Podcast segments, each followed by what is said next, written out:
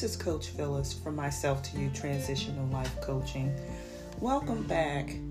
As we were talking a few segments ago about how girls are talking to us.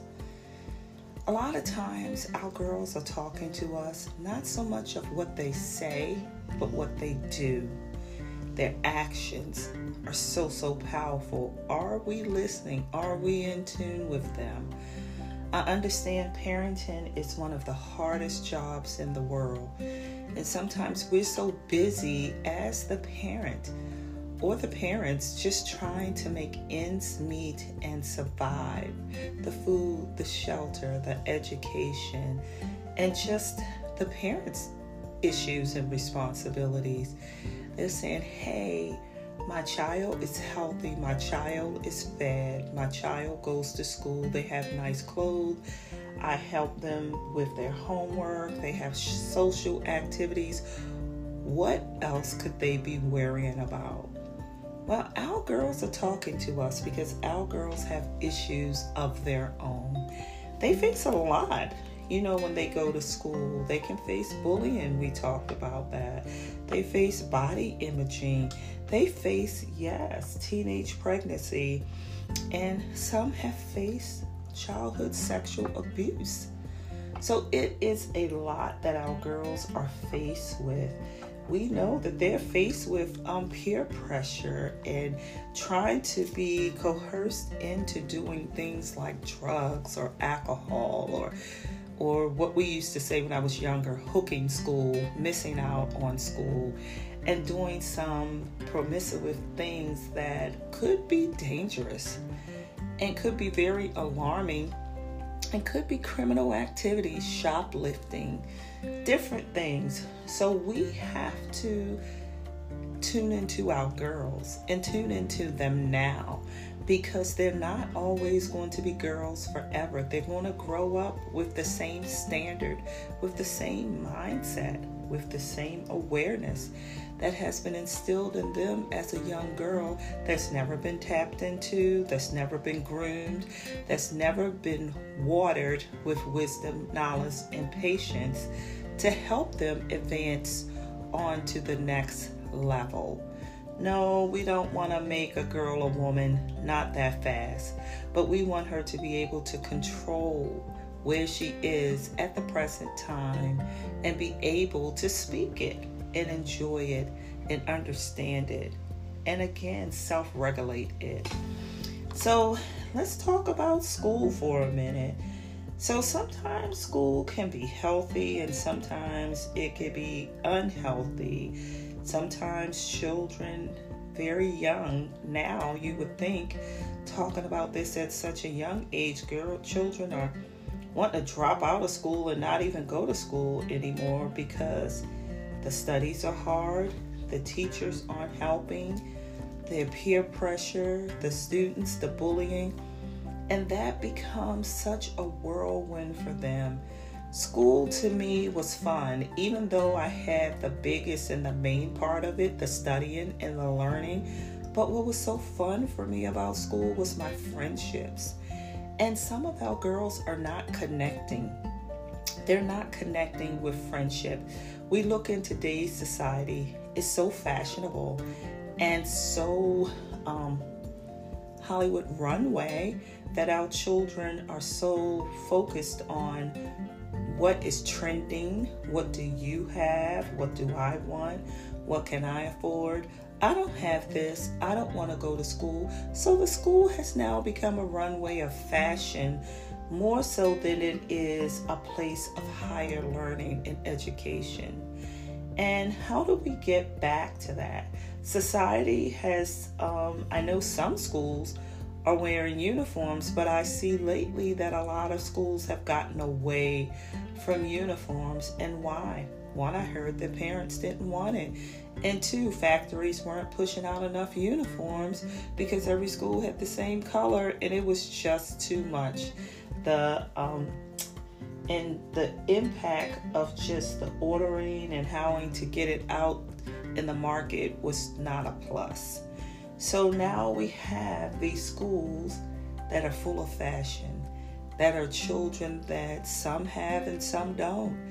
And some are poor, and some are middle class, and some are rich. And some of the poor are even poor to the point of homelessness. In homelessness, they feel shame. They're embarrassed. They don't have, how do I get, I won't be able to get that. I'm just happy that we have a place to sleep tonight, or we're getting a bite to eat today and tonight, that I'm being able to take a shower. That's their survival. That's the mode they're in.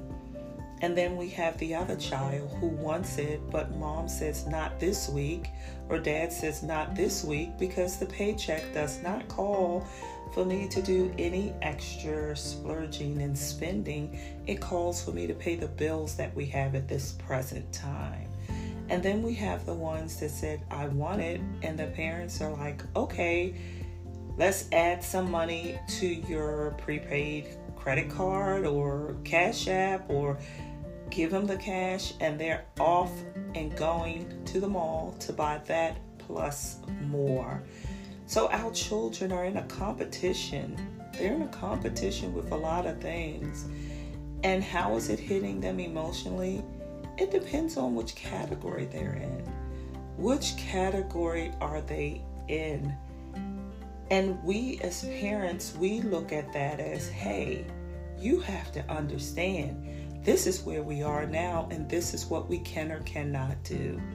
But in the mind of that young girl, it's not acceptable. It's not acceptable. Even if you sit down and you have the biggest conversation, you break it down to the clearest level so that they get it. It's not always that they fully understand, because they know what they want, and they don't look at it as you don't need it. They look at it as I want it, and that's it. So the schools have brought about a lot of pressure for children, a lot of pressure, and the teachers are just trying to teach. Let's just teach. Let's just teach. And let's not worry about the fashion or the phones or how you have your hair today. Let's just focus on the teaching. But it's not that simple. So our girls need to be heard. They need to talk. They need to get it out. Even if something as an outfit. And people are looking at like, are you kidding me? Are you really kidding me at this point? That you think I should have a conversation with my girl, with my daughter, with my niece, with my godchild, with my granddaughter? Do you really think I should stop right now and have a conversation with them about clothing? Well, I'll tell you why. That dives into appearances and self-esteem. It all dives into it. I'll share a story with you. Growing up, I was always a small child, very slim, and at a very young age, I was so slim, I didn't even have like the curves of a girl. I didn't even have the breasts of a young girl. I was just this straight up and down pole. But even in the midst of that, I still had body imaging issues. And back then, the teachers didn't stop you. I was sitting in the classroom with my coat on. I grew to love the fall and the winter because it allowed me to keep on a jacket. Oh my goodness, here comes spring. Spring is a warm weather, and thank goodness we didn't go all summer, because the warm weather did not allow me to cover up. And what was I covering up? Nothing really when I sit and think about it now, but back then I was covering up something. It was body imaging that I was ashamed of. Was I ashamed because all of my other peers had started peaking and getting little buds and I didn't have any? I don't know, but I know one thing. I did not like to show off my body.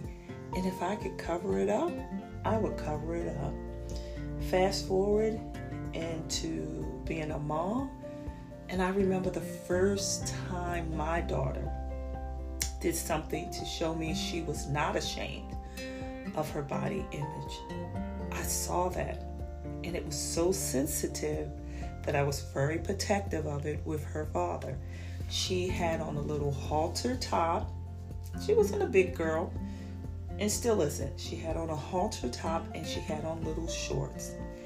And she looked very, very cute. Yes, it was showing off a lot of her body, but she had the physique, she had the curves, and she looked good. My thing wasn't to say, cover up your body. Everybody's looking at you. You're showing off your body. Somebody's going to do A, B, C, D. No. My thing was celebrate her for understanding who she is and celebrate her for loving on her body enough to want to say, this is my body. I love it. Every curve, every shape, every indentation, the color, I love it. And I'm so glad at that moment I saw that. And I am so glad at that moment I was able to talk to her father about it. And he understood. And till this day, she is still in that mind space of expressing and loving her body. I see it in the way she dresses. I see it in the way she acts. And I see it in the way she just presents herself with confidence. And that is so important. It all starts with us. It could start with peer pressure. And the biggest peer pressure our girls face every day is when they go inside of a schoolhouse. And they don't walk that hall to education. In today's society, they walk that runway to education. So we talked a little bit about the school and the dynamics of school and how school has changed and what goes on inside of the school. Because believe me, they're not just sitting there for 6 hours learning. There's some socialization going on there too. There's some exchange of things, you know. And we talked about the body images and how a healthy experience it is for a girl to understand their body and what it's all about. So next, when you jump on with me again, we're going to dive in a little bit more about our girls, because our girls are so important. They are going to grow up one day and become this beautiful, beautiful woman. And what we instill in them as girls matters. So I want you to listen. Our girls are talking to us. Listen. They have something to say, whether they're saying it verbally, whether they're saying it with their body, or whether they're not saying anything at all. Be in tune with them. They're an important part of our lives. They're a very important part of our future and the world. So be in tune with them. This is Coach Phyllis from Myself to You Transitional Life Coaching. Thank you, thank you, thank you for diving in with me again today to let's talk about our girls and know that they matter and their voices are so important. I'll chat with you soon.